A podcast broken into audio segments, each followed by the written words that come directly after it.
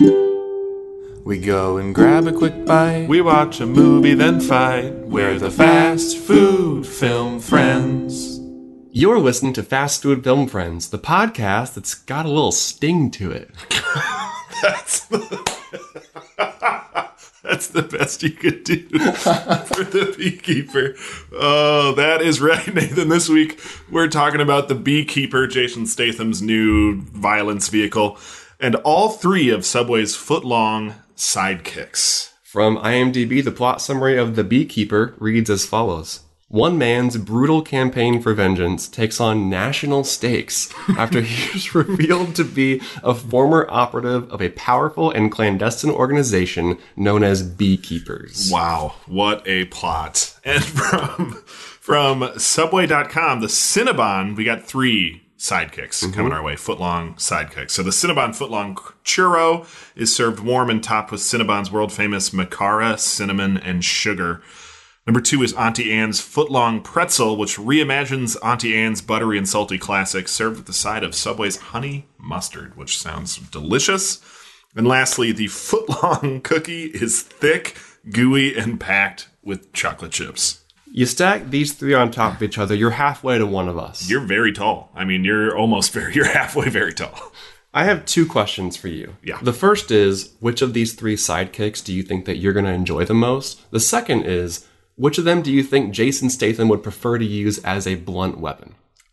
Oh, that's that's a great question. I think I'm going to enjoy the footlong pretzel the most, and I think if he's going for you know like a uh, battering, not battering, bludgeoning type weapon, uh, I'm going to go with that cookie because that's the only one they said it's thick. That's true. Uh, so I want him to have you know some girth he can really knock somebody out with. I think that that churro's mostly hollow. That's going to break. the victim's going to be goo covered. Yeah, the pretzel, they're going to get all buttery. They're going to be harder to grab later. So they're going to be slippery, the person you're assaulting. So I think the footlong cookie is the way to go. Would you agree? I think the you know a cookie in general is my favorite of these three things. Yeah. The churro is the only one that actually makes sense in this size and shape. That's true. That's true. I mean, a pretzel, if you think about it, pretzels, uh, they do get pulled a lot of ways. But if you were to straighten them out, they're probably well over a foot long. It's just it's really special. I just want to say that. Yeah. That there's not many items we've had on this show before that amount to a foot. And today we're having true. three. three feet worth of food, which is, ex- is exciting, surprising. Uh, it was actually supposed to be six feet worth of food because I had some issues with my ordering, Nathan. I uh, we couldn't get it delivered; they were sold out. These sidekicks flying off the shelf. And we should say there's many subways in town, but there Many. was one location that had all three of these in Yeah, stock. I first off, I could not believe how many subways there are around oh, here. Oh, yeah. Like it is We live in a college town. They're yeah. all over. Yeah, it's astounding. But I finally found one that had all three. Da- had to download the Subway app to confirm Which you don't want do. availability, which you don't want on your phone. What's weird is you download it and your phone smells like armpits. it said new contact added Jared, and I said no, delete that right away. Delete that right away. It's like that U2 album. yeah, exactly. No, no, no, no, no. Uh, but so I, I, you know, I set it for six o'clock pickup, which is when we want it. I'm ordering probably around four thirty. Okay. Uh, so I go to six o'clock. I say, you know, order, place the order. Kind of times out, just sitting there. This app, shockingly, not the best app I've ever used. Times out. I don't get like a confirmation or anything like that. So I go back. I order it again. Hit submit boom, get the email like, boom, this is going to be ready at 4:40, and I was like, shit, no. oh no. So I called. literally, probably two to three minutes later, I realized my the mistake Uh, because I sent you the picture of the confirmation, and I call.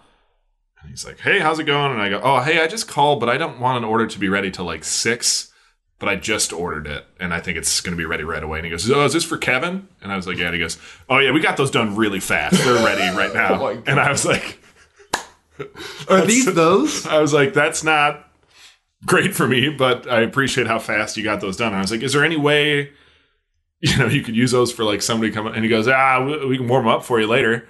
And I was like, uh, okay, maybe. so then I ordered another three later, separate transaction. I figured I'll leave it out of this guy's hands. I just want another order to be there of fresh ones made. And I thought, not only will this be good for us to compare, contrast, you know, how long sitting can affect a fast food item, but it also will give us, you know, enough acreage here food wise Right. to, to fill all of us up, perhaps. Um, but I got you walk in, you have one bag. I immediately run up and check the receipt, and it says ready at 4:40. Uh, so these have probably been sitting out for a while. But you did say he warmed them up. Yeah, so my side of the story is that I just showed up at Subway. All I knew is that the, the order would be there. Yeah. And the guy said, Oh, hey, did you call earlier? And I figured, okay, sure. Yeah. Maybe you called it in. I said, yeah. And then he goes, Uh, oh, I'm going to warm these up. Yeah. And I thought, this mensch, What a guy! What a this guy is just unprompted Yeah. offering to warm up. They probably been sitting there 10 minutes, but he's thinking, you want the best of the best. I'm going to warm these up for you. And I thought, thank you so much. Yeah. And I was, I I, profusely thanked him. Good, as you maybe should have. I don't know. I think he could have also cranked out the other ones that I ordered. Yeah, Uh, this this makes a lot more sense Yeah. now. Oh, I don't see. I was going to text you and say, "Hey, there might be an issue," or "Hey, there might be two orders," but I kind of wanted to see how it played out. In all honesty, I was like, I kind of want to see if he's got a weird story of having. So are you saying that you submitted orders. the second order? I think so, but then I also looked back and I didn't get a confirmation on that. So I don't know if he got it and he was like, "Nah, this dude's not going to get away with this," and just canceled the order or what. I don't know. Um, Interesting. but yeah, we'll see. I mean, these things are pretty affordable. The foot by the foot costs. Can I have you guess? Because they're all different. So they actually, I saw the prices on the Oh, board, God. but it was interesting how much they vary. Yeah, So because the cookie is five. cookie's the most expensive per foot. You're, get, you're looking at about five bucks a foot for a cookie. And, well, then the, the churros two, Churro's a bargain, basement bargain. Two bucks a foot for churro. and the pretzels three. Pretzel's a middle, right in the middle of the road, with the free honey mustard though. So you Yeah, so factor that in. it's so the honey mustard. It's it's their own honey mustard, but this the pretzel apparently they're using Auntie Anne's Antians. uh, Auntie Anne's ingredients. yeah, I don't know. Um, and the Cinnabon for the the churro. I think they should all be about three bucks. I think you average that out. Because you figure most people are getting one of each. Most people are getting three feet.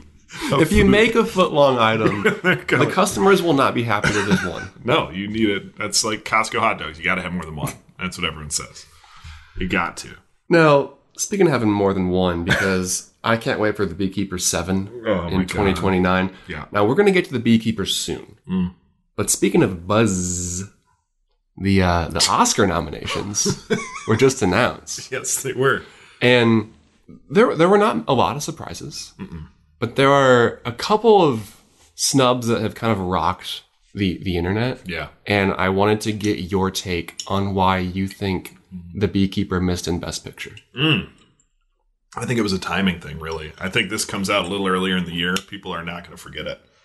That's uh, that's really all I can think of because it should be up for best original screenplay. This is not adapted from a I think this can only come from somebody's mind. Some the deep recesses of one person's brain. Yeah. Uh, no, this will rightfully win no awards. Um, and hopefully there still will be seven of them going forward. I don't think Fast and the Furious has ever won any awards. No, who cares? yeah, that's exactly right. so the big snubs of the actual Oscars were uh, Greta Gerwig yeah. Uh, not getting nominated as Best Director for Barbie, mm-hmm. and Margot Robbie for mm-hmm. Best Actress. Mm-hmm. The movie got, I think, eight nominations in other categories. Yeah. And in like a 30 hour time frame, we had like the snubs, the backlash, and the backlash to the backlash. Yeah. It came out fast. Yes. It was fast. It was like every, you know, you grab your phone throughout the day, like a few times a day, just open up an app. And it was like every time I was like, oh, they've, they've already moved on to the next step of this very, very quickly. It was like a three hour spread. And uh, I think really the the pinnacle of all of this was a single tweet from, uh, if you've heard of her, Hillary Clinton. Oh, oh my God. Yeah. She said, Greta and Margot, while it can sting, see, beekeeper reference, while it can sting to win the box office, but not take home the gold, your millions of fans love you. You're both so much more than Kenough. Hashtag Hillary Barbie. I thought you were going to say you'll always be my queen bee. That would have been nice. We should probably submit edits to like politicians' tweets. yeah. Oh, we could do that. Um, like that one would be just save draft instead of tweet, maybe. And I think this tweet kind of instantly, much like, actually reminds me a lot of our discussion on Sound of Freedom last year. Sure. Where like as soon as a cultural idea even grazes politics, Yeah.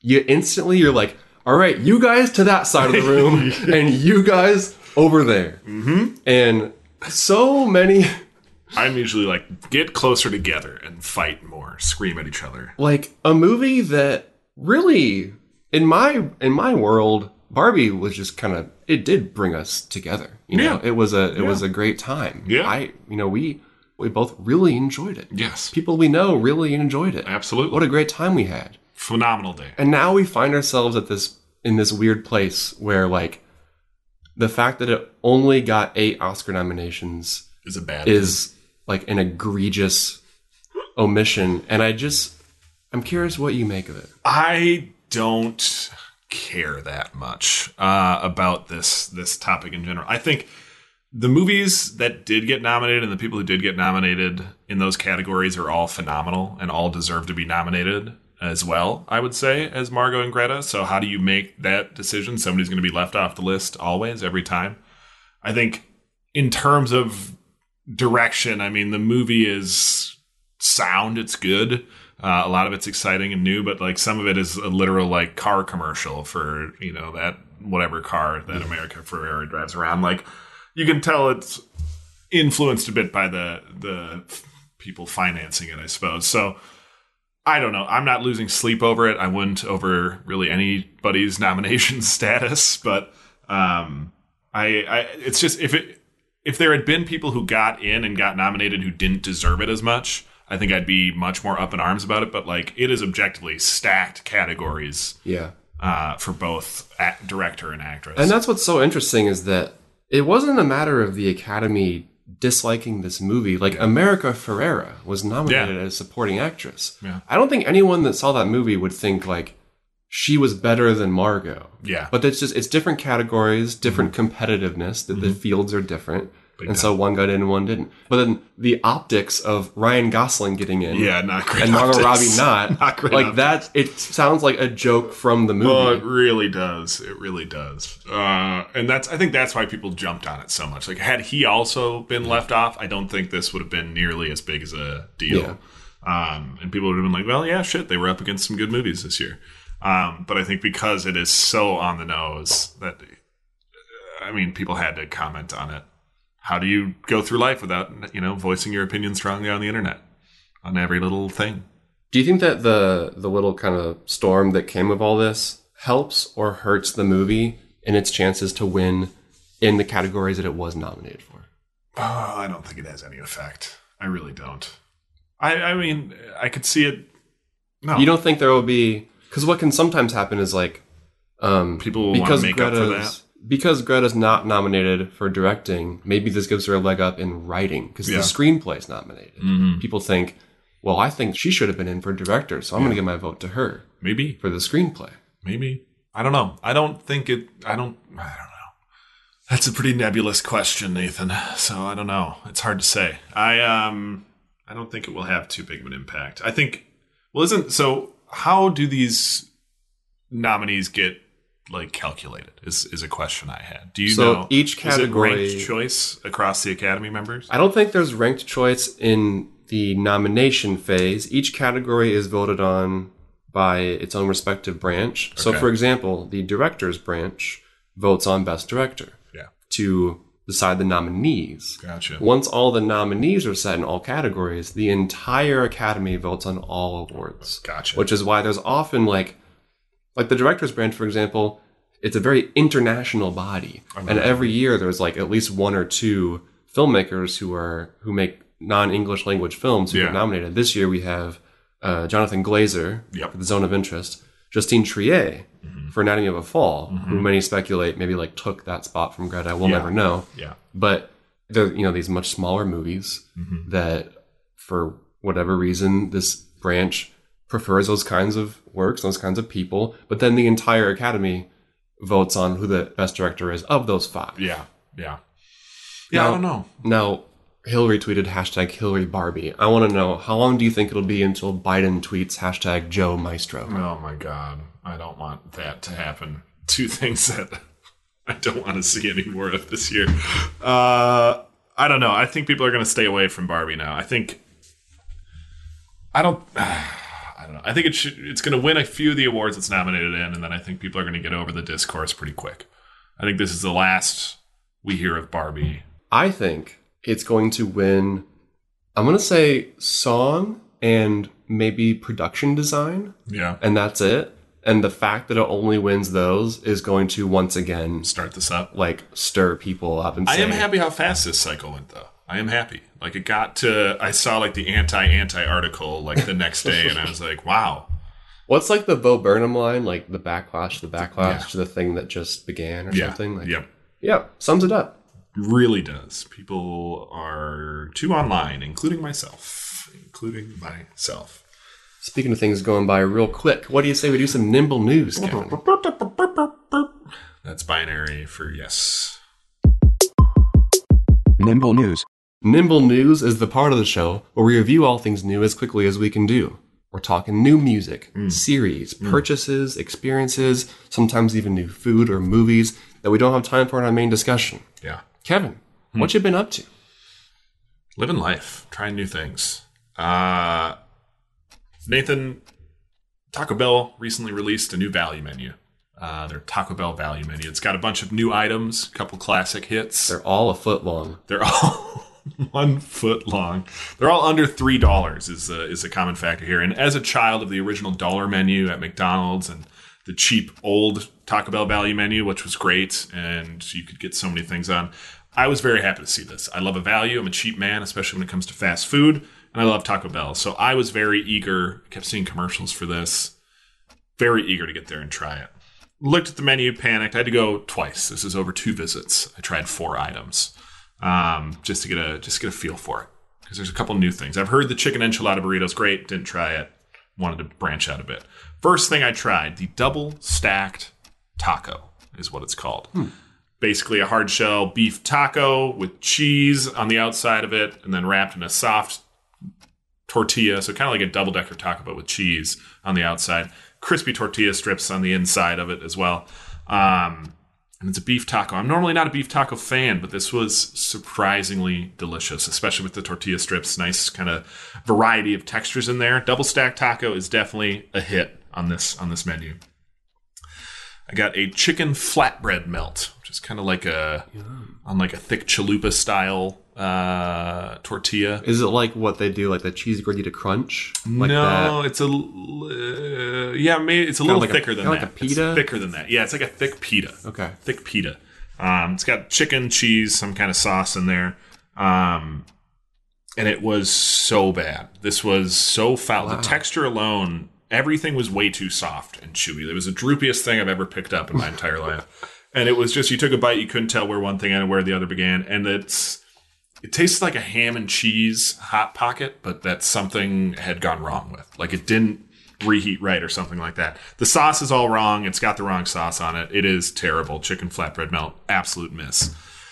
Next thing I tried was one I was most excited for that I'd seen in the commercial called a stacker.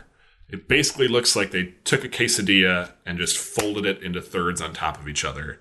So it's stacked up Is that literally just it? literally what it is. Beef and cheese. Again, beef. I didn't think it would really pan out um, as I'm more of a chicken man. Uh, and this was solid. It was good, surprisingly good for a beef item, I think, at Taco Bell. I think it'd be better with chicken and maybe like some jalapeno ranch or something. It was fine. It's good for the value. Tough to beat. Again, much better than the flatbread melt. If you want something ooey gooey with with some beef in there, uh, do the stacker. And then lastly, I had to do it because it's only a dollar. The cheese roll up, which Oh, it's the best. it is stupid how good it is. I don't. It's cheese and a tortilla, but the ability they have to make it so perfectly melty is like. It's astounding how you take a bite and you're honestly like, "Oh my god, that's good." Uh, it's, it's dumb. The cheese roll up is dumb, but it's just delightful. Uh, but yeah, overall, three out of four ain't bad, and I'm excited to try the rest. So get to your nearest Taco Bell. Of those first three, would you ever get one again? Double stack taco for sure. You'd get it over like your your usual favorites. Yeah. Yeah. Double stack taco, I would for sure. The stacker, maybe. I don't know. I want to try some other things on there. That chicken enchilada burrito or whatever it is is supposed to be really good. So we'll see. A foot long cheese roll up really sounds like a oh, no brainer. Man, I'd eat it. I'd Imagine eat it. just doing the whole thing like Bugs Bunny with a carrot all the way down. yeah. Sign me up. I'm hungry. Kevin, between all the Oscars talk and making our top 10 list like we did on the last episode, this time of year I tend to feel pretty burnt out on new movies. Uh, I spend like two months straight pretty much only consuming the latest and greatest. And then come January, February, I just want some classics. I want some oldies. And I found out that Netflix just added a movie from the 70s that I've been meaning to watch for a long time The Parallax View. You ever seen this? No. It's directed by Alan Pakula, and it's part of this. It's his unofficial trilogy called the Paranoia trilogy. It's this, All the President's Men, Oh. and Klute. The first two I've seen before and really love, and this is a new Okay. one for me. okay. Uh, the stories aren't actually connected, but they're related in their themes. They're all conspiracy thrillers in one way or another. The Parallax View is about uh, a politician is assassinated at a small event, and then one by one, every person who witnessed it dies a mysterious death. huh. So this reporter, played by Warren Beatty, he goes down a rabbit hole to solve this mystery. And all three of these movies are great. This one in particular, it feels so ahead of its time. The way that the conspiracy unravels, it's it's like a psychological horror movie almost. And you you really feel that paranoia. It gives you this heightened awareness. I was just glued to the screen start to finish. It looks great. There's a really, really cool montage that again just feels so ahead of its time. Yeah. I wanted to give this movie a shout out because everyone has Netflix. Mm-hmm. Not everyone's in a know to seek out a gem like this. You know, it's it's pretty old. The title's kind of vague. Not many stars you'd recognize. Most people would just scroll right past it if they come across it at all. But give it a chance. If it sounds like something you'd enjoy, I thought it was excellent. It's The Parallax View, streaming on Netflix. I'm adding it to my list as we speak. I am uh, very excited about it because I love all the President's Men. Nathan, I've also been watching some old movies, getting caught up on things I haven't seen, blind spots. Um, you do get burnt out of watching new stuff. You really just truly do. And even though there's nothing specific about every movie made in 2023, you just don't want to watch another one. So I went back and watched, for the first time in my life, Baz Luhrmann's Moulin Rouge. uh, I I feel like I have the same level of knowledge of this movie as anybody generally does. Like I knew kind of some of the people who were in it. You know, Ewan McGregor, Nicole Kidman. I know like the song that came out that was huge when around when this movie came out. That music video. Beyond that, I didn't know. You know the songs. I didn't know like the music content, anything like that. Holy shit! This movie is just astounding. I don't know how people don't talk about this movie all the time. I feel like people have just forgotten about how absolutely out of control Baz was when he was making this. Like the editing is insane. There's just rewinding, fast forwarding. There's these in ridiculous, over the top, superimposed shots. Um, John Leguizamo is just truly unbelievable to watch on screen in this. Um, but the music is great for the most part. There's like have you watched this yet? You haven't watched this yet. No, I'm not. Okay, I told you that you need to watch this. Um, I picked up my phone one night, and the text you sent me, I thought you discovered cocaine. I honestly, it felt like I had. It felt like I was experiencing something for the first time that truly blew my mind. Um, I don't want to spoil a bunch for you, but if you are in the minority, I think, of people who haven't seen Moulin Rouge, that line's got to be shifting pretty quick given timelines. But uh, go watch it for sure. Uh, definitely like indulge in some edibles or something beforehand. Um, it's out of control. It is a great movie. It is a spectacle, uh, to say the least. And if you like Baz and just wild cinematic decisions, this movie is for you. Um, it's truly unique. Truly unique. And How I did will, this- I will make you watch it if you don't watch it on your own. I, I'm I'm very interested. yeah. How did this compare to Elvis to you? It makes Elvis look like a normal movie. That's what I'm trying to explain to you. Like Elvis is out of control. And so that's that was kind of my boss baseline, my boss line, if you will. and and I was thinking like, okay, so it's gonna be a little crazy. And within literally probably the first eight minutes, you are like, wow, Baz is really calmed down as a filmmaker. Like it is it's just so jarring. Every there's a million cuts per second. Like there's he stays on nothing for longer than like two seconds. I swear to God, it's just cuts nonstop, and it's dramatic camera movements. It is some stuff sped up, some stuff not. Like the, there's cartoonish sound effects. It is fully off the rails. Like he had a mountain of cocaine when he was making this movie. I'm so sure. Um, but it's fun to watch. That's for sure. It is fun to watch, and the music is.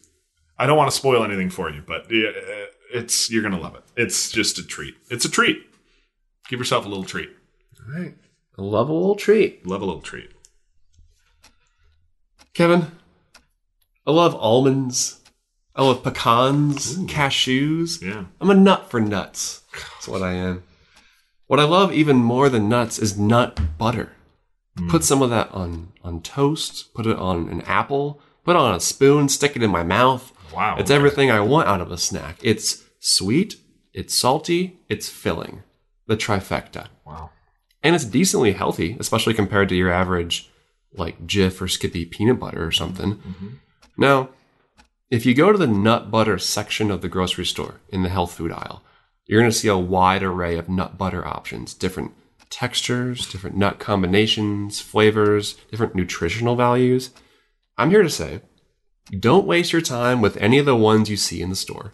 Instead, go to bigspoonroasters.com and order a jar of the best stuff around. They have so many flavors. My favorite I've had so far is maple cinnamon. I tore through it as much as I tried to make it last because the price is steep. It's a minimum of like $12 for a 13 ounce jar. So I don't buy them left and right. I found out about them because my coworker got me a pack for Christmas. Shout out to Andrew for showing me the light because now I'm hooked. So I have to show the light to all of you listeners because it is worth the price tag. It's worth the hassle of ordering online. It's high quality ingredients, produced sustainably. It's in fresh, small batches. It's just delicious. The brand is Big Spoon Roasters, and it'll make your gut flutter for nut butter.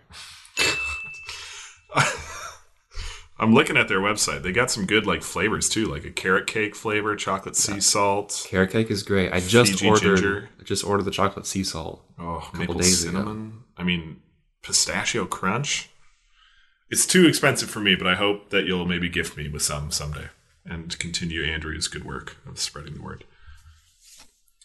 Nathan, my last NIMBY, I'm going to keep it short and sweet. It's a movie we touched on uh, a little bit in our top 10 episode, but that we didn't make either of our lists, but we both liked it. But it's a movie, it's streaming on Prime. It's called Scrapper. Came out last year. It's by a director named Charlotte Regan. Um, and it is just a nice little kind of heartwarming, fun, short, easy to watch, super enjoyable, very well made movie. I, again, have said this like three times on this podcast, but it's like Charlotte Wells, who did Aftersun, meets Sean Baker, who did The Florida Project, but they both love Wes Anderson and make a movie. Um, big fan of it. Great performances by both of the stars, Harris Dickinson being one of those. Uh, and then I think the other person is named something. She. Lola Campbell. Nope, maybe. I don't know. Who knows? But Scrapper's a great movie. Go watch it on Amazon, stream it, give it money, support it. Kevin, for many years, I have been a strong believer in the benefits of yoga. There's no better way to start your day than with a little stretch routine. Get yourself centered, get yourself limber after a long night's rest. I've done morning yoga for years. Hmm. Not every single morning, but a few times a week when I really need it, when I'm feeling stiff after getting hmm. out of bed. But recently, I was given some advice that instead of doing yoga in the morning, do it at night before bed and see how you feel the next day. Hmm. This has changed my life. Wow. And I have to pass this advice on to the world because I did not know it was possible to feel this good getting out of bed in the morning. Wow. I thought that stiffness was just inevitable. I thought it was because of how my body was oriented through the night that I was stiff in the morning. But it's not. It's because of what I did the whole day before and then stayed like that Yeah. all night.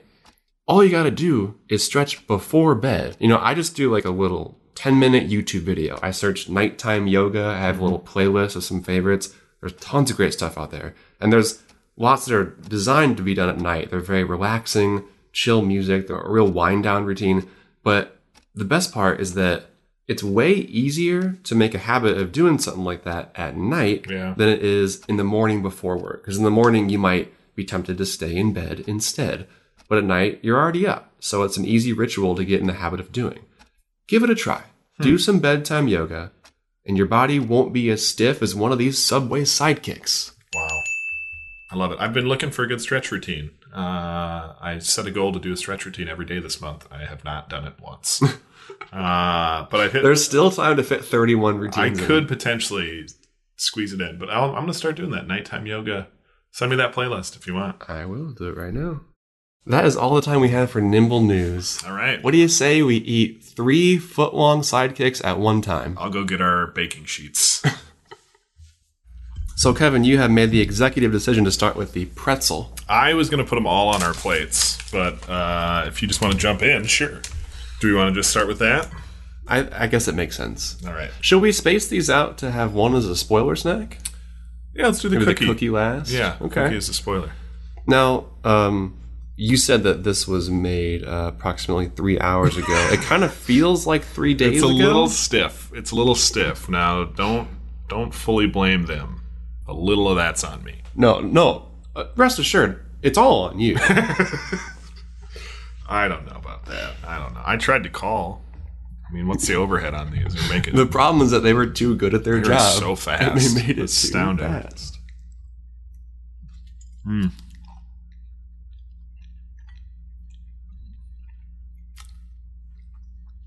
So this is honey mustard. Mm-hmm. Subway's honey mustard. Mm-hmm. I like the honey mustard. I do too, I don't think I've ever had their honey mustard before I don't think I have either. because I try to avoid their establishment. Correct. Correct. It is a good honey mustard, though. we should say, I think each of our halves. So we've each got a six incher, which is now about a four and a half incher, which is good for reference. Um, Homely. uh, we each have about twelve salt crystals. Yeah. Could use a lot more. Could use a lot more salt. Uh, could use fewer hours sitting out. I think it's a little stale, but it, the integrity's there. I mean, it's good. It's got the you know kind of outer crust. It's just been out for too long. Well, honey mustard's a star, though. You think we should dip all three of these in the honey mustard? Truly, I do. I'm like, I'm really douse dowsing. What's actually kind of nice. I thought this would be so dry it'd be like hard to bite into. They have this kind of it's like these perforated rings. It's kind of a Michelin man, Yeah, like Michelin man's you can kind of um, peel it apart. appendage is what this looks like. Yeah, But it really does, even though it's quite old, it still comes apart pretty easily. yeah, that's nice. It's like a pre-teared type situation. Now, we just said on our last episode that the true way to judge flavor is to eat something cold. Yeah, It's not it's not good bread.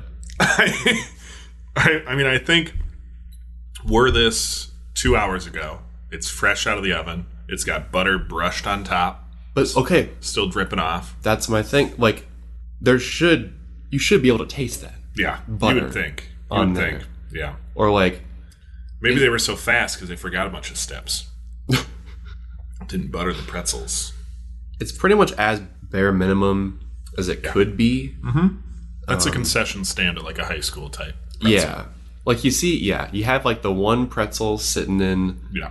Little spinning thing in the It's- cafeteria. It's like a mom running the caf- running the little concession stand. She doesn't know if that's leftover from the game two weeks ago or you know just the last one tonight. There's no way of knowing. There's no way. They look the same. Pretzels don't age. So I won't get this again, but I think I'm gonna get it again to see if it's better fresh. I need to know. I'm gonna get the honey mustard again. Oh yeah, that honey mustard. It's like a spicy honey mustard. It's got real texture to it. Yeah. It's it's more, which is It's like a stone ground honey mustard. yeah. You, it looks closer to mustard, but really still tastes quite sweet. Yeah. I really like it. It's it's a revelation. Subway's done one thing right in the last 20 years. There's something strange about eating a pretzel that isn't pretzeled into a pretzel. Yeah. A straightened out pretzel. Doesn't feel right, does it? Feels like we like broke into a factory. Yeah. And made the mom breadstick and dad pretzel make a baby. And it's not exactly what we hoped for. Without that mustard, this is an absolute mess. So at least Subway has that going for him. But Auntie Anne's, I mean, Auntie Anne's really take their name off that. Subway's not doing you justice. I mean, I I feel very confident that if I ordered any pretzel from Auntie Anne's and let it sit for hours, it would taste so much better than this. I would agree. I would agree. So I don't get. It must just literally be the dough and nothing else. Because Probably just old. any Auntie Anne's pretzel is going to have something going Yeah, but for it. They have so much salt. They're flying much through butter. pretzels too. I mean, the inventory there is turning over all the time. Whereas Subway, this is probably the first one of these they've sold. What All are you month. talking about? You, we couldn't find them. Uh, nobody's getting the pretzel one. There's a cookie and there's a churro one. You're telling me people are going to want the pretzel one? You tell me. You're the one that looked around. What were, what was the inventory like? Cookie was out most places. The other two seemed pretty evenly evenly matched. But all right, so one oh for one so far is what you'd say. But bonus that we discovered they have delicious honey mustard. I'd say one for two. Yeah, all right, deal, deal. Now we have to wait a while to try the churro. No. Go right now? Let's microwave them. Should we? Yeah. We'll give it more of a fair shake. For how long? Uh, I would do like 12 seconds. All right, you warmed these. You Yeah. gave me the bigger one, which I really appreciate. Yep, not happy about it. Tell me, in what environment are you getting a churro in general? State fair, county fair, maybe. Um, really, whenever I come across a churro stand or a fresh churro, I do. You know, they're a good snack for me. I like them. There was some show when I was. I think it was Even Stevens. Hmm. There was an episode where there was a churro machine on campus. Yeah, yeah, And I watched it as a kid and I was like, why doesn't my school have churros? Wow, I that's a weird deep cut that I still remember as well. I want a churro machine. But these look they're a little thinner than your typical churro, I would say. Girth wise. They, they, they look almost like slightly shriveled. Yeah. So these are um, Cinnabon footlong churros. It's Uh, funny. topped with Cinnabon's world famous Makara cinnamon and sugar. I like that mall restaurants are just saying, "Yeah, fuck it. You want some of what I got? we can just No all one's coming to the mall. we, can, we can all just give each other each other's food because it's all crap." All right, let's see how Cinnabon does. Let's do it.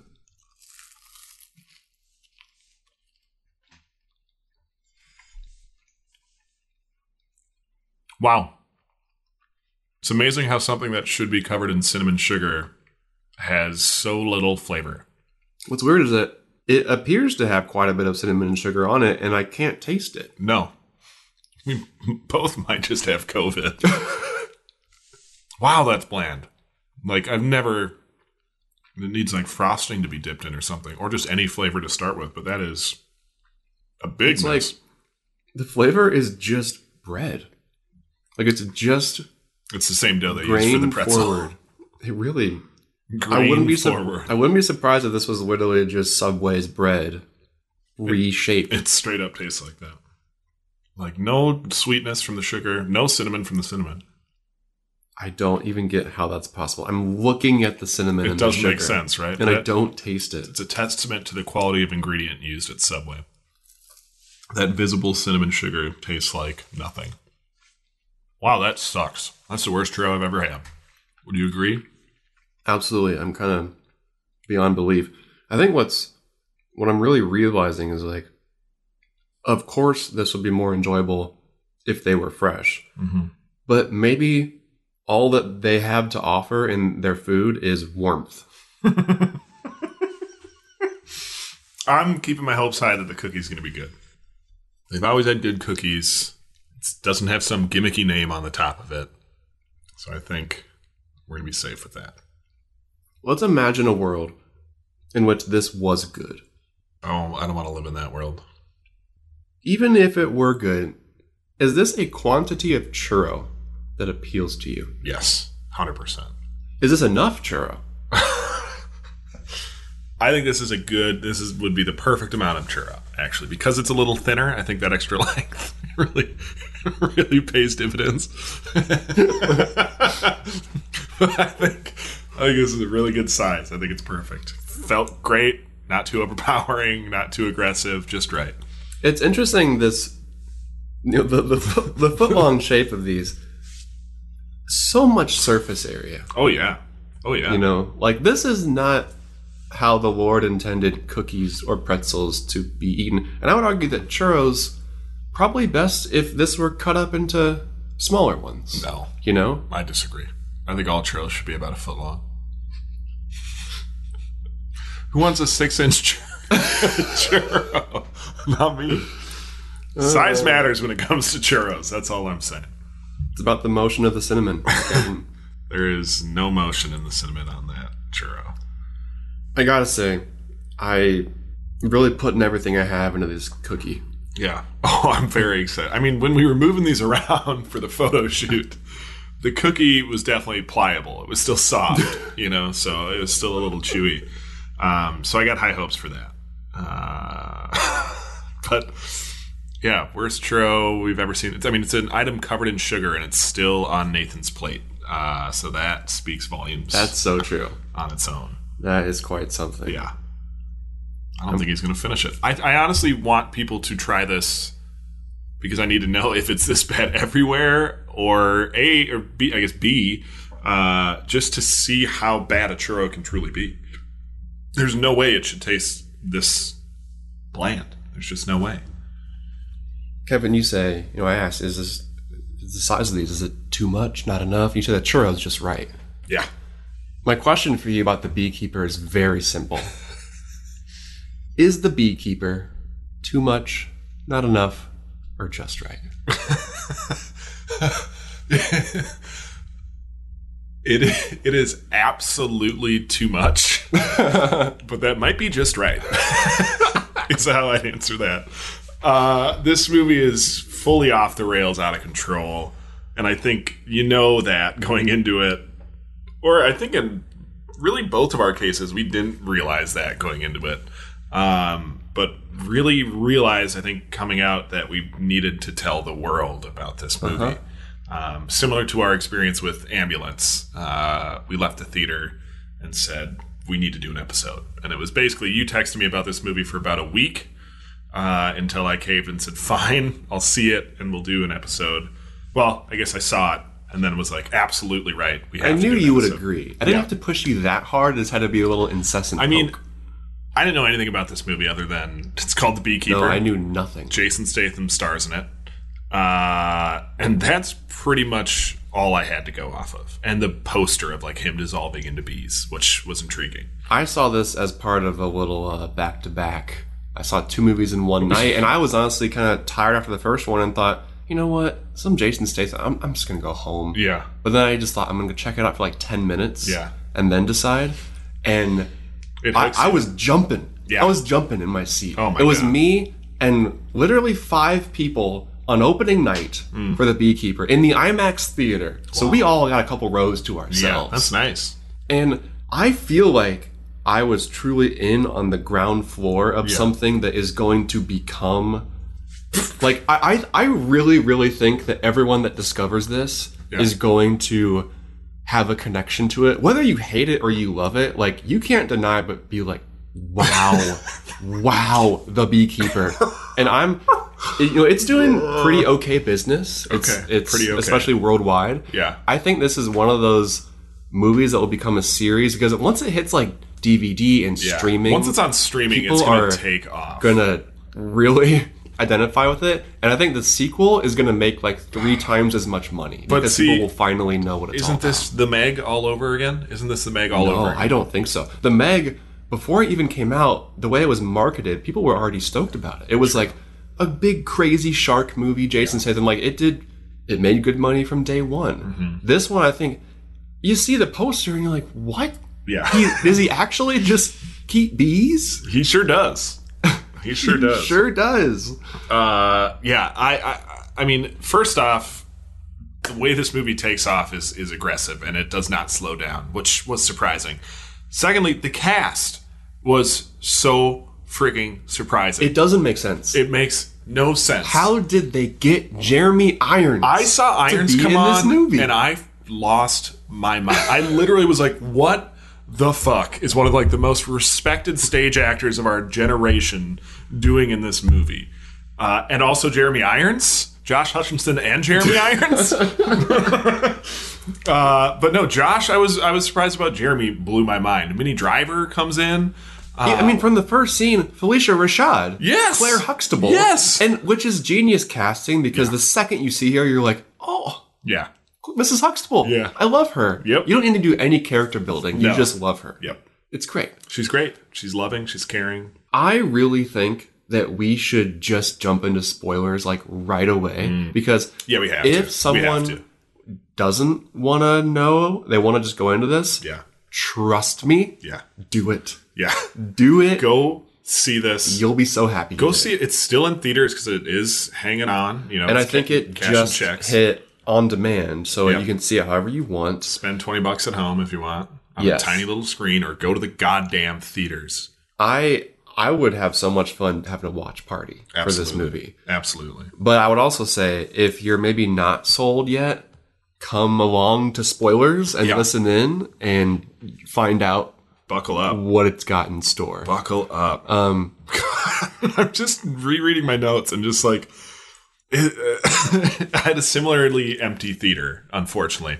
Uh, one couple behind me, one couple in front of me, uh, and me and the guy in the couple behind me really got it. I think we were like loving it, laughing at certain parts, and I think the couple in front really did not get it. They did not seem to have enjoyed the movie as much as me and the other guy, but yeah, this is a great theater going experience. Ideally, there would be other people in your theater, uh, so bring some friends or uh, just invite some coworkers to come see a absurd movie. let us know. Yeah, We'll show up. we will come. Our listeners in Virginia will be there. We'll be the, sure. Why not? Anywhere really. We'll we'll make the trip. Uh, but yeah, we gotta. I mean, it's, how do you talk about this movie? You don't. And see the, the what I learned afterwards is that the trailer tells the entire story. oh, does so it? like I would really avoid that Yeah. if you're kind of interested because like it was so perfect how I went into it knowing nothing because every step of the way I thought, "What? yes, What?" yes, And that's the way to do it. yeah, yes, absolutely, absolutely. I I had an absolute blast. There will be more of these movies. yeah, I think there has to be. I think you're so. Buy your stock now. right. Yeah, get Watch it, this. Get it on the ground floor with us, uh, and that stock's just going to go up, sweet like honey. We got a cookie to eat. We got a movie to spoil. We got a lot. We got a lot of movie to talk about. All right. So uh, let's do it right now. Before we do that, though, let's hear a word from our sponsor. Are you a former financial advisor or tax prep professional? Have you retired from your life of numbers and dollar signs and are looking for some invigorating new purpose? Do you want to serve your country and the good of the free world? Does ensuring that future generations have the same perfectly imbalanced wealth distribution and keep driving capitalism forward at whatever cost mean the world to you? Well, look no further, because the ultra secret group of covert government operatives, the Account Ants, are expanding.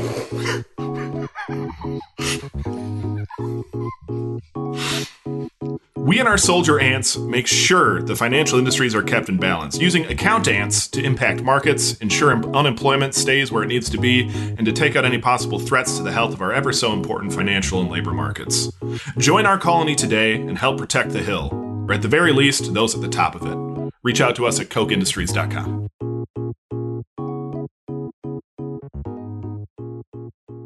And we're back. it's time to talk full spoilers about the beekeeper Oh man, and eat a cookie. Kevin, where that cookie? I'm hungry. I like that this one comes in a tray, Yeah, this is a little more civilized. slightly, until you try to get it out of the tray. We could just eat it like a pie eating contest out of the tray. We could. Oh, you got the short end of the stick on this one. And the short end of the stick is quite long. Still a lot of cookie. Imagine, like, picture this. Yeah. You order a cookie or you ask for a cookie Mhm. and someone gives you this. Uh, the a cookie the size of a 1990s TV remote control. uh, I would be a little alarmed. I think I would definitely need a big ass glass of milk. Um, it's just too much cookie. I think, but I I would. Let's call our shots right now. Will either of us finish this? I'm gonna finish it. Yeah, my sweet tooth's been growing. I don't know what's going on with me. Might be pregnant. It makes me so happy.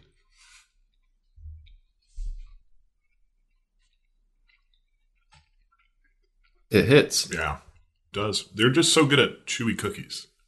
I don't know how they keep them so chewy. This is mostly chocolate. it is heavy on the chocolate. When you get look at the cross section, it's almost all chocolate. It might actually be too much cookie for me. I stopped eating that churro just to save room for this because I intend to finish it. I think it's, It's good. too much. It's really good. It doesn't make a difference how fresh it is. It's still good. Mm-hmm. And honestly, the softness and the chewiness of the middle, it's concerning that this was made three hours ago. Yeah, Because how are they accomplishing that? nothing natural. But you just have to not think about it. Just eat your six to seven inches of cookie. Six by three. Mm. I didn't eat a real dinner tonight. this is all I've had. This has to be so bad. So bad for us, health wise. It's an interesting metric to think about in terms of food. Normally I just do it by feet, but I, just, I wanted to kind of think of calories this time.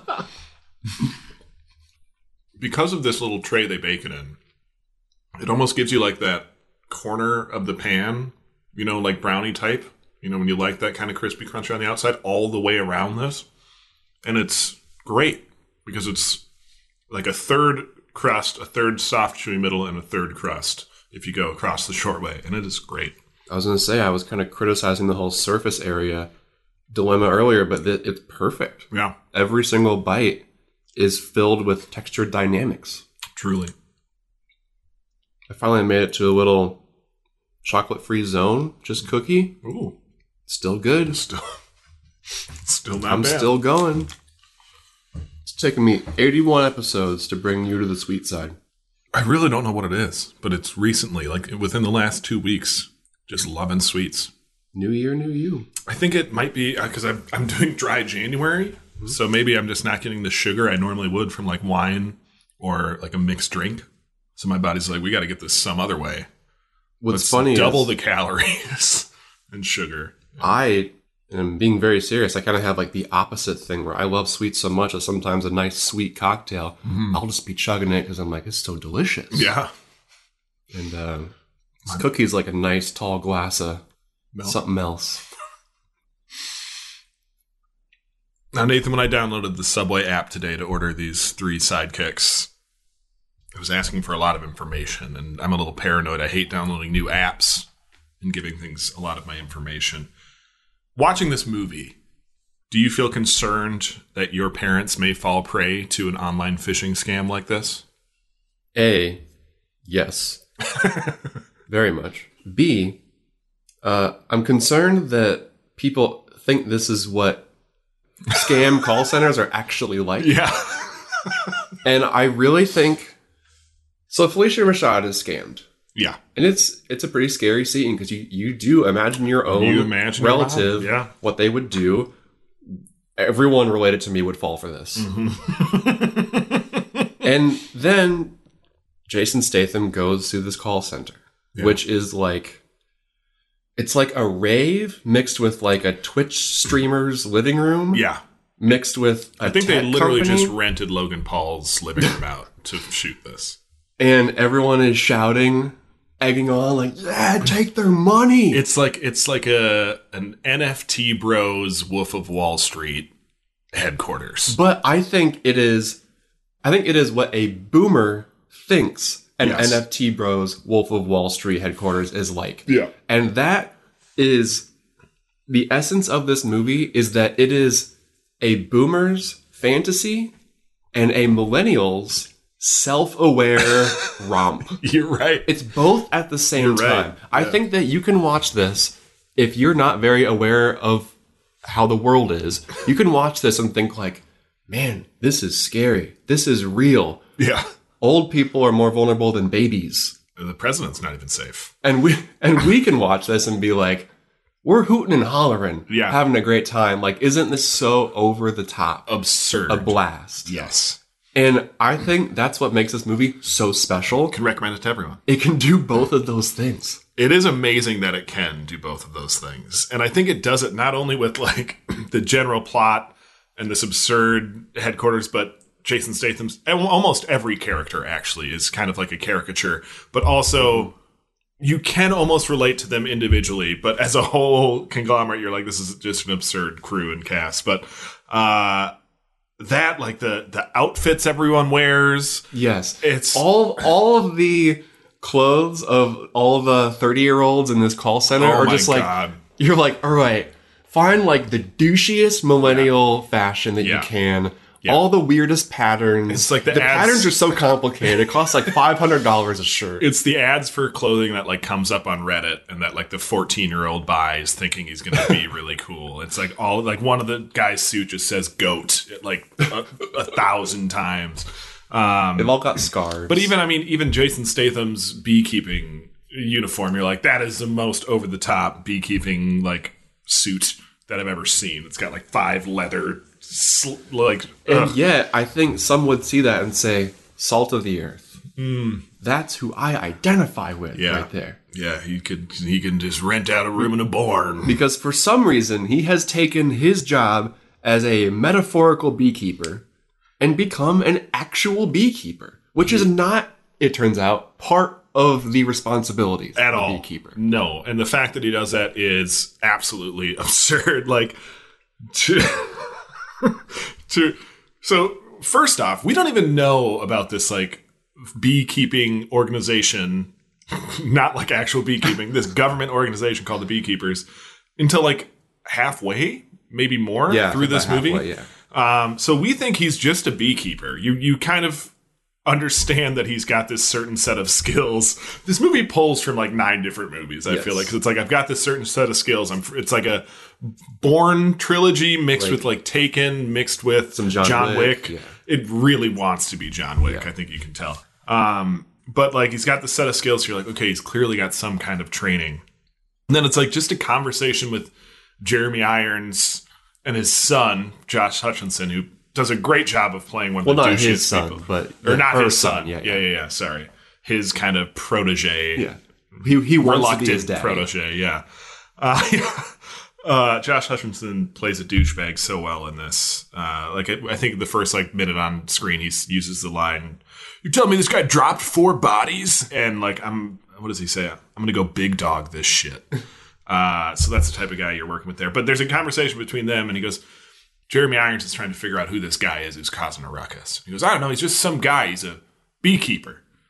And Jeremy Irons, like, not a delay, delivers the line If a beekeeper says you're going to die, you're going to die. Nothing anybody can do. And it's just like, what? Like, we as an audience are like, what Yeah. the hell's going on? Josh Hutcherson is like, what the hell's going on? You're like, "Wha- uh, how does this work? How does he know about this? And he's got these government connections. We find out that Hutcherson's mom is president about three fourths of the way through this movie. Yes. So they know about the Beekeeper program, which is a secret program designed to keep balance in the world. And But and when you say they know about it, it is so deep that not even like the FBI knows Yeah. about it or the CIA. Nobody- It's deeper than the deep state. But is this- what it is. the second even mentions a beekeeper who literally they found bees that he was keeping. Like they know he actually keeps bees. There's like there's no doubt in this guy's mind that it's a member of this secret like- society. That must be the one single beekeeper. And yeah, there's one beekeeper at a time. Like, oh, he's out of service. The new beekeeper will get him. You're like, there's one. I don't understand. That that is why I think similar to John Wick, you're so right. This wants to be John Wick so bad. They put enough crumbs of world building that Yeah. you're like, how does the system work? It's- you have to know because you watch the first John Wick and you're like, what are the coins? Yeah. What are the Yeah. rules of this hotel? And then the second one, they get to blow it wide open and show you everything. I think in the Beekeeper 6, we're still going to be discovering things about the beekeepers, like the history of the beekeepers. That it's how- not just one beekeeper and six 1980s computers set in a hexagon. And like that one day he goes there and the office is closed. like in what in what situation is there not a need for information at beekeeper HQ? I think that was like a like a little you know deposit shop, like a little secret base where they can go like get supplies and stuff. Who knows how the beekeepers operate? I'm sure they have multiple hives. My favorite bit, I think, from this movie, and that I cannot wait to see utilized in hopefully every future beekeeper movie. Is when he goes and pulls up like one of the slats of the beekeeping, and it's just got a phone in like the actual bee, like where they make honey and put the honeycomb. I'm just excited to see what else they can hide in those little bee colony things. Because like the chief criticism of this movie is not enough bee shit. It doesn't do much with There's the like maybe like a few puns. He Yeah. throws honey There's at one lots point, of puns. and he does I, throw honey. I think that they are leaving the door open for many more bee related. Like, why doesn't he just unleash some He bees? on doesn't want. He's trying to protect the hive. He doesn't want to put the bees at risk. That's the whole point. Is that he would do everything to stop those bees. Getting I think we're going to circle back on this in two years, and I we're going to find that he puts the hive at a lot of risk. I maybe yeah, he probably does. Um, I think his instant need for a retribution so swift and violent is crazy. Like, yes, they scam this poor old lady out of a lot of money. Uh, spoiler: she kills herself because she's lost two million dollars for the charitable organization. Quite a shock. She had offered to make him dinner, which apparently is the first time anybody has done that in his entire life. And so he feels cared for for the first time in his life. This is expo exposition that is actually said on screen in the first like five minutes.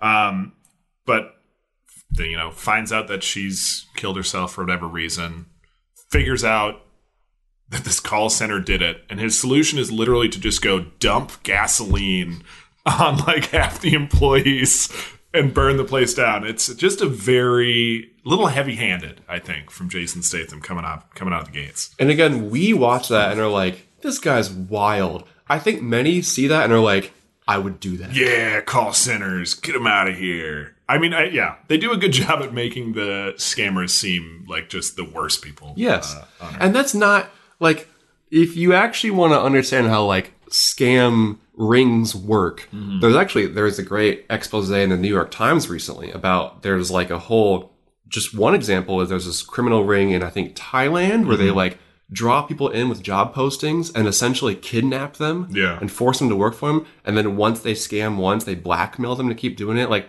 that's the kind of conditions where people are actually doing this stuff because Yeah. you think how like you must not have a soul to do this. Mm-hmm. And these people, like you said, Wolf of Wall Street, the guy's up there on stage with the lights, and he's like, "We got, we got two million, and they're all cheering everything. And that's what an oblivious person would like to believe is actually happening. Is that because that like makes sense to them that people are just so shitty, like Mm-hmm. Yeah. they suck. I'm good, Yep. and let's go kick their ass. They have no moral beacon. Yeah. but it, it just like It's not how it works. in case it needs to be said, the real world is not anything like Yeah. uh, this movie. I think that's the main takeaway, the main tagline. and and of course, once it gets into the the political realm of it all, Yeah. it's I saw I saw this with our, our good friend Trevor, Yeah. uh, friend of the show, Trevor Cutco, as he's known in some parts. Mm-hmm. He made a great observation, which is that Josh Hutcherson and his mom, Is it Hutcherson?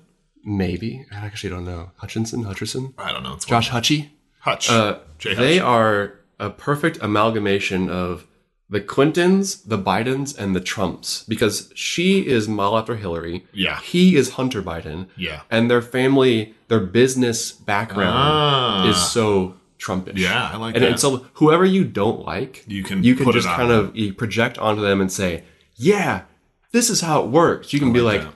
Russia helped Trump get elected, or you can be like, yeah, Hunter helped Joe get elected because of this and that. Yeah. Like whatever you think, it's it's just like a it's a Rorschach test. I hope that in uh, the Beekeeper 2, they have another president's son who's just nine feet tall to channel Barron Trump. I think that'd be good.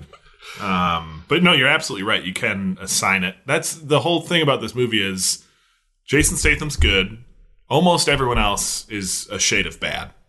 Uh, not everyone, but most people he encounters in this movie. Nothing bad can happen to Jason Statham. Like he is never. It's never close. Yeah. He's safe the entire time. Like messianic levels of He literally walks into a crowd of like nine FBI agents who are literally staking out a building for him and says like, "Oh, no, you can't go in that way." And then they he just proceeds to beat the shit out of them. They're like in full military dress with guns. pointing their automatic rifles at Yeah, him. Yeah. And it is unbelievable. My jaw dropped at that scene because it's just he's invincible. Every scene he moves with such certainty that his plan is going to work. Like there's a scene on a bridge where he pulls up behind a guy and just boom goes to work at dis- dispatching this man uh, in a, in a certain way that is I think probably got the biggest laugh out of me is that death because it's astounding. But man, that scene where he walks into the entire FBI group, uh, I'm like, oh, so he's just killing FBI agents now. Uh, but you find out, I think they thought like we should probably cover our bases on that. And like ten minutes later, they're like, oh no, he left all of us alive, thankfully, but uh, he got in this way. Like it's, It's like like a very like Batman thing. He's like he's like an anti-hero. yeah, And I think his invincibility, that is why a movie like this will never compare to something like John Wick. Because in John Wick, they really sell the vulnerability of mm-hmm. people. People get tired and bloodied, and you really aren't sure if they're going to make it. Yeah. And in this, not for a second do you doubt. No. And it's the amount of stuff he goes through in like this whole thing takes place over like a day, two days. And you kind of in your head, like, because so much has happened, you're like, man, he's really getting revenge on these people over the last couple weeks. And there's a point like halfway through the movie where they say, like, yeah, he's already killed seven people today. And you're like, oh my God, he's done all of this in a day. Uh, he's and he's just fine, just never winded, never out of it and absolutely some some absolutely brutal kills in this movie. I don't know how specific we want to get, but I mean, the the fingers. yeah, First off, I thought, I don't even know how they did that. yeah, it didn't look great. Um, I mean, it did look great. It was just gross to watch. Uh, the, yeah, that whole scene where they come to his barn and he like shotgun in the mouth for one guy and then a literal barrel through a guy's throat. Like, ugh. I was surprised by how like gory and shocking the kills were. And I mean, this is skipping to the end, but the whole final fight with this heavy, which I so- can't. Yeah, we gotta So okay, this movie generally, let's set up the climax maybe we could set up like how we get to the climax and then because that's a whole it's it's like it well, so let's just wait to get there. How this that? movie takes a yeah okay So there's a line um, around the time when uh, our our FBI agent kind of one of the main characters, her mom was the one who killed Yeah. herself. Yeah. Um, she feels kind of torn about this whole thing because she kind of uh, supports what the beekeeper stands for, but Mm-hmm. also like wants to you know be part of the system and do good at her job. yeah She's face to face with the beekeeper, and Mm-hmm. she says, because you know the, the the whole idea is that the beekeeper operates fully independently Yep. of any institution Mm-hmm. or government organization or law enforcement or anything. It is just a single person. At any given time, there is one person whose job is to keep the peace, to Yeah. protect the hive. yeah I guess, however they see fit. There's no oversight committee, right? No, There's no no. checks and balances.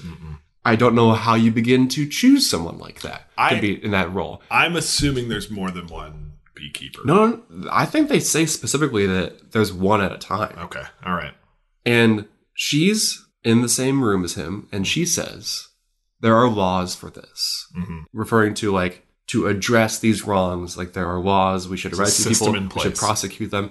And he says, We have laws until they don't work. Then you have me. mm-hmm. And it was in that moment that I realized this is a movie about the inevitability of fascism yeah and how our conspiracy minded our conspiracy infected brains yeah actually find comfort in the idea that there is some kind of force. You can call it a greater power. You can call a beekeeper, a person, a mm-hmm. politician, whoever you want. There is a force operating at the deepest levels of the world. And they don't answer to anybody, but we trust them to serve our interests without being elected mm-hmm. or chosen in any transparent way or held to any standards. But we find comfort in that. Mm. And whether it's QAnon or Jesus or whoever you want to fill in the blank, mm-hmm. people like this. People like the idea. They're like, yeah, go get them. Like, I think that, I think if you showed this exact movie to the average American like 30 years ago, mm-hmm. they would see this and be like, this is terrifying to Yeah. think that this person can just do whatever they want. Mm-hmm. And now we watch this and are just like, go get them. You know? Yeah. Like, someone's got to do it. yeah. No one else is. Yeah. So sure, go for it. and this is how democracy slides into fascism. Oh my is that we like we all feel so powerless We need that we put our power into someone whose power is unlimited. vigilante justice, baby. Yes. Yeah. I like I don't know if this movie actually has anything to say politically, No, but I does thi- not. I think that this movie it doesn't have its own agenda, Mm-hmm. but the existence of this movie is in itself saying something politically. Yeah. Like the fact that it is reflecting our times. Whether or not it has an opinion about that, Mm-hmm. this is just the kind of thing that people enjoy. Mm. Because we we just there's so little else that we can feel power over. yeah. And we want to root for the beekeeper. To do whatever he wants. I know I do. There were a few times where I didn't want to root for this man, but, But at any point in this movie, he could do whatever he wants. Yeah. It's just the fact that he happens, we believe that he's good. Whether it's a movie character or someone who we've imagined into being, yeah, we like to think that person is good. I, I they I do what I do. They Exactly. Do I, do. I do what they do. And then there's like the other, there's the current beekeeper that shows up. Oh my god, she's like a Borderlands character. Yes. I like. I couldn't believe who whips out a, a minigun at a gas station. And starts shooting a minigun fires. They say like a thousand rounds a second, and she is just losing her mind with it at a literal gas station. And before we even see her, what we first see is the text communication between Beekeeper HQ and her, and her only response is, sounds fun, lol. Yeah. And then you're thinking, how do they choose the beekeeper? Oh, I don't know, but they Who is this? It was a must have been a, a weird transition, I think, from Jason Statham to current beekeeper because she didn't seem to have a lot of the same principles as him. She seemed a little more chaotic. Uh, But again, the system balances itself yeah, because of this one force for good that some, you know, everything happens for a reason. Everything finds a way.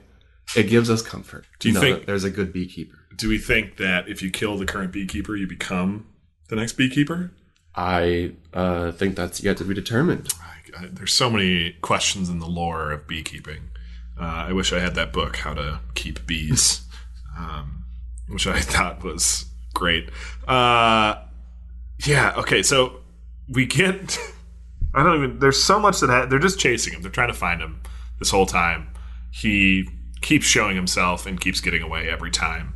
And the the kind of leads to the climax of Josh Hutchie, Hutchie Dutchie, uh, Jeremy Irons, and the mom, I don't know her name, um, all realize that there's a beekeeper after them, essentially. And it is uh, a weekend for one of the weirdest parties I think I've ever seen portrayed in film at the president's beach house, uh, which includes like jugglers and fire twirlers and a whole gang of like QE assassins and what what did I who else is there? The most secret service you've ever seen in a movie? And it's accessible by an unsecured uh, manual yeah. Oh yeah totally unsecured beachfront. Uh, the one gate is literally just like a stick that a guy moves up and down at the front. Um, I just couldn't believe out of all the things that I couldn't believe in this movie the one thing I couldn't believe the most was the people at this party I was like what what was the casting call like for this? Because it's like a quarter, you know, political, professional looking people, a quarter of like the most wildly dressed people you've ever seen. It just none of it made any sense, like how this would be a, a president's party, but whatever. Um, we find out Jeremy Irons. I still don't understand what his connection is or what he's done with his life. I read it as so he was formerly in government. Was he the head of the CIA or something? Something like that. He Spy. has a relationship with the now president, Mm-hmm. and he would do anything for her, and Yeah. he means anything. Yes, he does. That's why he took a job at the company where she used to. I'm, I'm assuming she used to be the CEO. Yep. Yep. um, and now he's running security Mm-hmm. with her son. And uh, yeah, so at this point, we've learned that the son is uh, using the profits Yeah. from these scam centers, and that's how he helped fund her campaign Mm-hmm. to get elected. And Jeremy Irons is trying to do whatever he can to stop that information from coming out Yes. and to keep things above board yeah. At the tech company Mm-hmm. that she used to be at. It is uh, a unique situation, but he pulls in. There's there's so many jumps for his characters. You think he, you know, just this upper crust kind of hoity-toity guy, and then he's an ex-spy, and then he's very politically connected, uh, and then he's somehow connected to this kill team of like it looks like people straight out of like Chappie or District Nine, like it is the weirdest group of people you would expect to be associated with. This one giant New Zealand deadly guy with one leg, like has his team of people who look like they belong nowhere near a presidential weekend like cocktail party. Um, and it just seems so out of place. I was like, what the fuck is this? Why why are these people there? Why are they not just like dre- dress them up? Like Yeah, he's wearing in. he's still wearing his Fortnite skin. literally looks like a Fortnite skin. Um, and that, like the whole climax of how he gets in and how he. There's just a guy dressed exactly like him at the party too, but he gets in like through the sewer. He gets in and he's safe, and he's just walking around the party. And then like people, nobody can just nobody can catch this guy. Nobody can catch him. He's literally surrounded by Secret Service. He's about to get straight up executed on the president's beach house lawn in front of like 200 eyewitnesses. Saves himself, gets out of that one. I can't remember what he even does. Blows He, up a car. no, he like, I think he like turns the gun and the the heavy like shoots himself in the cheek. Yeah. and he's got blood pouring out of his Oh, face. Man, it's gross. Yeah, there's an explosion. Um, I mean, yeah, and then he's just it's just a ruckus. Big ruckus. I think the fight scene with him and the giant guy uh, was just so harsh. like It, it is nuts. they really go after each other and neither of them is going to be walking around after that fight and the fact that again he's just totally fine like once he enters the next room is so ridiculous That is a really good fight scene. That is the one time in the movie when I actually bought that he was actually vulnerable. In danger. Or there's like there's moments where Yeah. like the knife or like the, the glass is coming for his yeah neck. yeah And you like you feel that strength, that squeeze. Yeah. Mm-hmm. And it's it drops all the music. It's just like the sound of, of punching and falling down and they're like climbing over each other. it is ridiculous glasses breaking. Yeah. It's a, a very entertaining fight scene. gotta love a knife fight a well choreographed knife Yes. fight is is just great um until he finally i think he gets the upper hand by kicking the dude's prosthetic leg yeah yeah and uh and yeah he he kills him pretty brutally Yeah, very brutally. Very, very brutally. There are some brutal, brutal kills. Um, and then, yeah, that's pretty much all I care about after that. well then he comes for the president and her son Yeah. and i did not see this ending coming No, I will say it. It Like- surprised me. like josh hutcherson he he's a shitbag yeah. but he's he's played pretty sympathetically right like he's he's an idiot but he's like he doesn't he's kind of in over his head. Trying head. to do his best. Yeah, he, and it's like all in all, he's really helping his mom, and he's holding his mom as like a human shield mm-hmm. when Jason Statham walks in the room, and Jason Statham like the most cold cowboy moves you've seen from the hip, Yeah. one Blasted. shot. Josh Hutcherson's head flies back. Yeah. Blood everywhere. He says something along the lines of like, "Well, goodbye, mom." Like he's gonna do it, and he, just no hesitation from the beekeeper. no, You got to no. sting when you can. And uh, this is the point when the, the FBI agent who has been chasing Jason Statham this whole time, Yep. she has him in her sights. You know, he jumps out the window. She's aimed at him. Could She's take him the out. only one. The only one. She he's Yeah, no. literally killed the president's son in a room full of people. She's the only one who runs to the window when he jumps out and is like looking at him.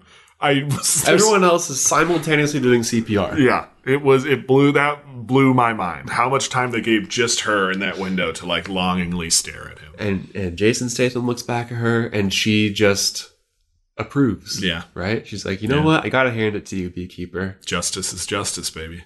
And he literally floats into the horizon. Yeah.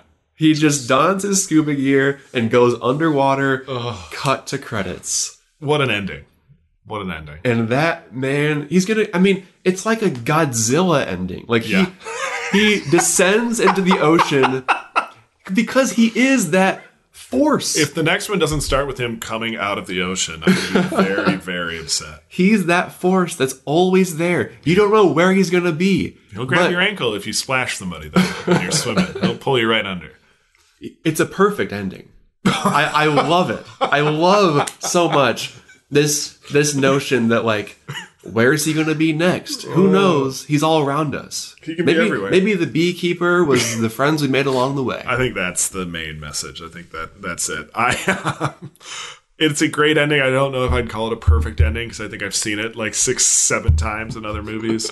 Um, but it's it's it's what it's the ending this movie needed and deserved. I think um, definitely leaves it open for sequels. I think there's no doubt we're getting one. Um, is it Beekeepers? Is it Revenge of the Bee? I mean, they could go Kingsman with this and just go back to When he was the beekeeper. or yeah, to any point. You could say you could call it like Beekeeper 1849 and Before the be Hive. like Liam Neeson being a beekeeper Yeah. back then. sign me up. I'd be into it. I'd be into it. There's a lot of potential for these movies. Uh, I think it's going to be hard to deliver again on this premise, but I think if the right people are put in charge of that, it could be great. But I think they're going to probably take a lot of big swings and miss a lot of those, I would assume. I I wouldn't say it's going to be hard. I think they've actually I think the ball is waiting on the tee for them Yeah. to just do a absolutely hold nothing back sequel to this. Yeah. And then they'll probably like realize they can't keep doing this forever. Yep. But I just feel like there's so there's so much myth to un, to explore here. There's so much. We, There's we a really lot. get so little. We get like one minute of one other beekeeper. Yeah, that's true. It's going to be like a series on Peacock in two years. What Yeah, it's probably. I guess. Yeah, be. I guess. Worst case, it might. You know, maybe they won't even make a theatrical movie. It might just be a straight to streaming It's- sequel. I would love it. I'd love it. We'd have to rent out a theater to see it on the big screen, but I would I would like to be able to access it right away at home. Aren't these the kinds of movies that, like, if they still put five dollar movies in the Walmart bin, I'd buy this. this is right where this goes. Yeah, I'd buy that for sure. Absolutely. I hope that they would put a sticker on it that says "No bee kills," um, just as a warning, so people aren't lured in thinking that he's going to do something cool with the bees. But uh, I'd definitely buy it for five bucks, and you should go see it in a movie theater for five to ten dollars. Absolutely. I, I think, regardless of your feelings towards it, it will feel like a discovery. It is a discovery. And join the hive. Is all I gotta say. You know, Come get right next to us and just vibrate with us, and let's keep each other warm and cozy, and kill anybody who comes into the hive who's not one of us. Okay, I do. I I would be remiss if I didn't comment on just the wonderful sight that is Jason Statham in a plain unmarked baseball cap. It just does something to me because you just you know he's going to be sneaking around doing something, and the hats just never look good on him. If you go to IMDb or just Google the beekeeper, one of the first pictures will be just him in a hat, unmarked hat, and it just looks. I mean, here, look at him, and He just looks like he's not built for baseball hats. He's too good looking. His head's too big already. You can't hide that dome. You just can't. Let it looks it like he's got a whole beehive underneath there. Um, What if that was what he did? He just took his hat off and, And all bees, the just bees. came flying out of his head. he's just there's just a hole on top, and he's just filled with bees. That I'd like. Yeah. That I'd like if it's actually just bees keeping the balance. But see, they could go there in the second one. They really could. They. I mean, I hope they. I know I said they're going to take some big swings and miss, but God, I hope they take the biggest swings they can. I hope one lands. I don't know. I just want them to go absolutely off the walls with this. Do you think this will be on your top ten list for 2024? Um, you know, I don't think anything quite compares to this. I don't know how I could even begin to rank this alongside normal movies. it is not easy. It is its own thing. Now, if you listeners haven't had your fill of nectar from this flower, Terrible. find all of our episodes Terrible. on Apple Podcasts, Spotify, or anywhere podcasts are found. That is correct. If you like what you hear, you want to support us, leave us a review on whatever platform you're listening on, or grab some of your own Quad F merch, stickers, shirts, coffee mugs, whatever you want, shoes, slippers, robes, uh, all of that at fastfoodfilmfriends.com. Find Kevin's spicy hot takes on Instagram at right. Fast Food Film Friends, on Twitter at FFFF Podcasts, or email us fastfoodfilmfriends at gmail.com. Let us know what we should watch or eat next time. I don't know what we're going to do next time, actually. Neither do I. We got a lot of options. You want to just do The Beekeeper again? Isn't there some new movie coming out that's going to be terrible? Ooh, Argylle. Yes, let's do Argylle. do that. Yeah, that sounds good. That's going to be either. Yeah, that's definitely the one I'm thinking of because I've seen the trailer four million times. That's the movie where Henry Cavill takes off his hair and the bees come out Yeah, of it. that's correct. That's correct. What's Oh, I can't wait. That's why they call it a buzz cut. I'll be here all week. All week. Uh, well, until then, farewell. Farewell.